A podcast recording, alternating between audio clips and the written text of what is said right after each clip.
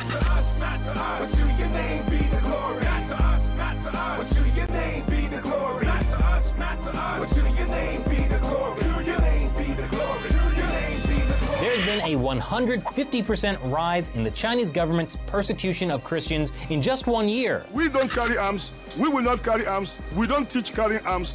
But we can call on God. Our God is bigger than human ammunition.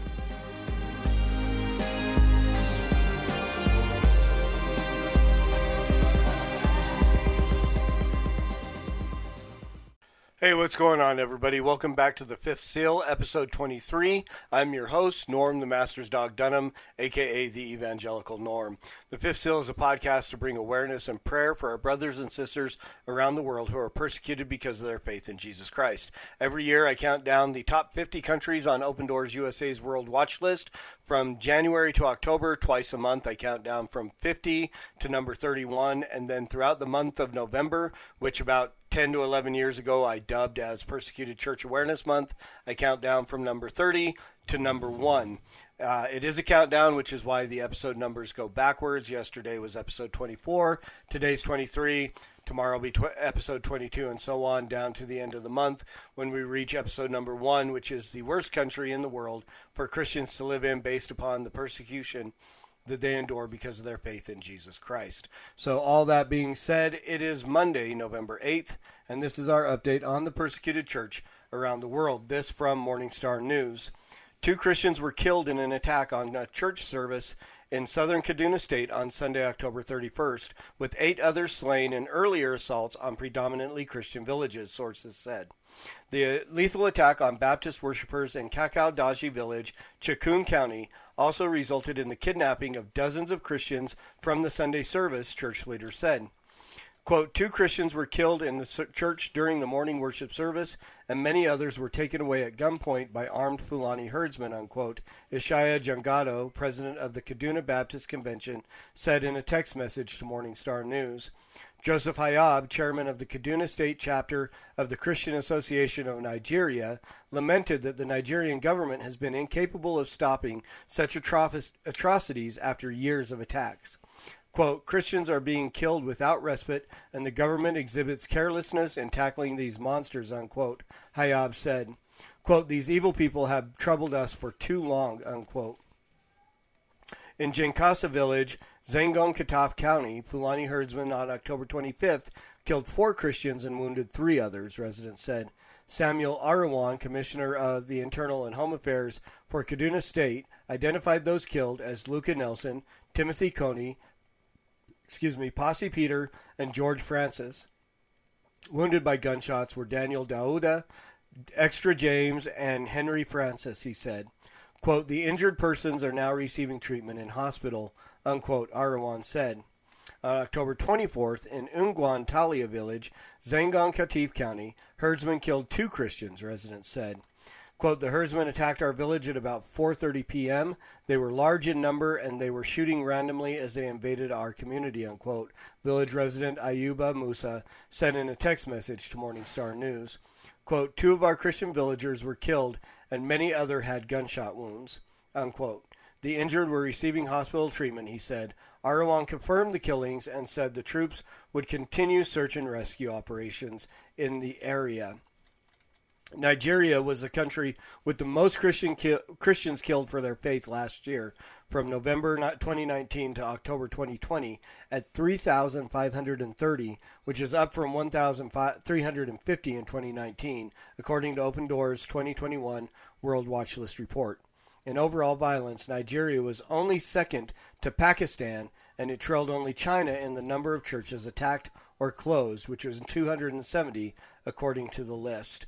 So again, we see a lot of these countries where they come up over and over again, and sometimes as I'm looking for these stories, I will almost pass over a story because I think I've done it before, because we keep seeing these same places: China, Egypt, Nigeria, Pakistan.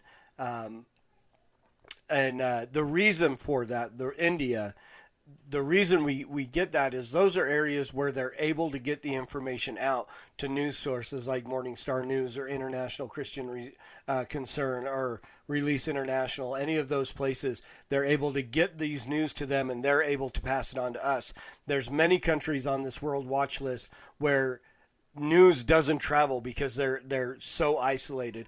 Rarely do we get actual stories of what is happening in North Korea firsthand because there's no way for those to for them to get that information out to us. We just we know from people who have escaped or other uh, you know other pathways to the information things that are happening there and how bad the persecution is.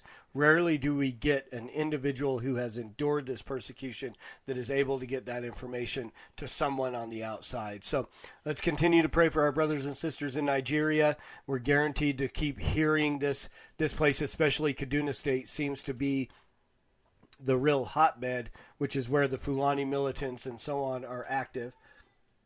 So we'll continue to pray for our brothers and sisters in that area. And that brings us to our World Watch List country for today, number 23, which is Turkmenistan. Some facts about Turkmenistan. The region is Central Asia. The persecution type is dictatorial paranoia. Dictatorial paranoia. The main religion is Islam. The persecution level is very high. The population is 6,031,000, of which about 68,000 are Christians, so roughly about 1%. The government is a presidential republic, and the leader is President Kurbanguli, and I'm not even going to try to pronounce his last name. It's it's got too many syllables. So, what does persecution look like in Turkmenistan? What is life like for Christians? Persecution against Christians in this repressive state comes largely from the government and from society. The government imposes many restrictions on church life unless their churches are registered. Christians are highly susceptible to police raids, threats, arrests, and fines. Even Russian Orthodox and Armenian Apostolic churches may have their Sunday services monitored. The printing or importing of Christian materials is often also restricted. Believers who come from Muslim backgrounds experience intense pressure from families, friends, and villagers to deny their faith. What has changed in Turkmenistan? Despite dropping a place from last year's position on the World Watch List, little has changed for Christians in Turkmenistan. It remains hugely challenging for those who follow Jesus, notably due to restrictions and surveillance from the state and pressure on converts to recant. Who's most vulnerable to persecution? Whilst government oppression is pre- prevalent across the country, believers from Muslim backgrounds experience greater pressure in rural areas. So, how can we pray for Turkmenistan? Pray for an easing of heavy restrictions on churches in Turkmenistan Pray for the physical, emotional, and spiritual well being of church leaders. It's a role that can entail intense pressure. And ask that believers who come to Christ from Muslim backgrounds will be guarded from harm, that families, friends, villagers will be powerfully impacted by the transformation of their lives. Let's pray. Father, thank you again that we have this time to come together to pray for our brothers and sisters around the world who are persecuted because of their faith. Lord, we praise you that you have provided for us a social media platform where we can come together across vast distances and even across the expanse of time, as many people will watch this video later or download the podcast later and still yet join their voices with us as we pray for our brothers and sisters around the world. Lord, we do pray that you would protect our ability to freely use these platforms and not be uh, unduly censored by those uh, in authority in those places, Lord. We pray for our brothers and sisters in Nigeria right now, God. We pray that you would uh, turn the hearts of the, the Islamic fundamentalists, these Fulani militants, and uh, groups like Al Shabaab and Boko Haram that are active in these areas, Lord. I pray that you would use the witness of your believers there, the boldness of their proclamation of the gospel, and their willingness to endure this persecution for their faith, Lord. I pray that you would use that to draw those people to yourself, to draw them to a place of repentance and faith. We pray for the families of those who have been murdered. We pray that you bring them peace, Lord, and we pray that you would, those who have been kidnapped, we pray that you would quickly return them home to their families safely, Lord. Um, and that again, that you would use their willingness to endure this persecution as a witness to those uh, who would even be their per- their persecutors, those who have kidnapped them and those who have murdered them. Lord, that you would use their witness to draw them to repentance and faith. Lord, we pray for our brothers and sisters in Turkmenistan.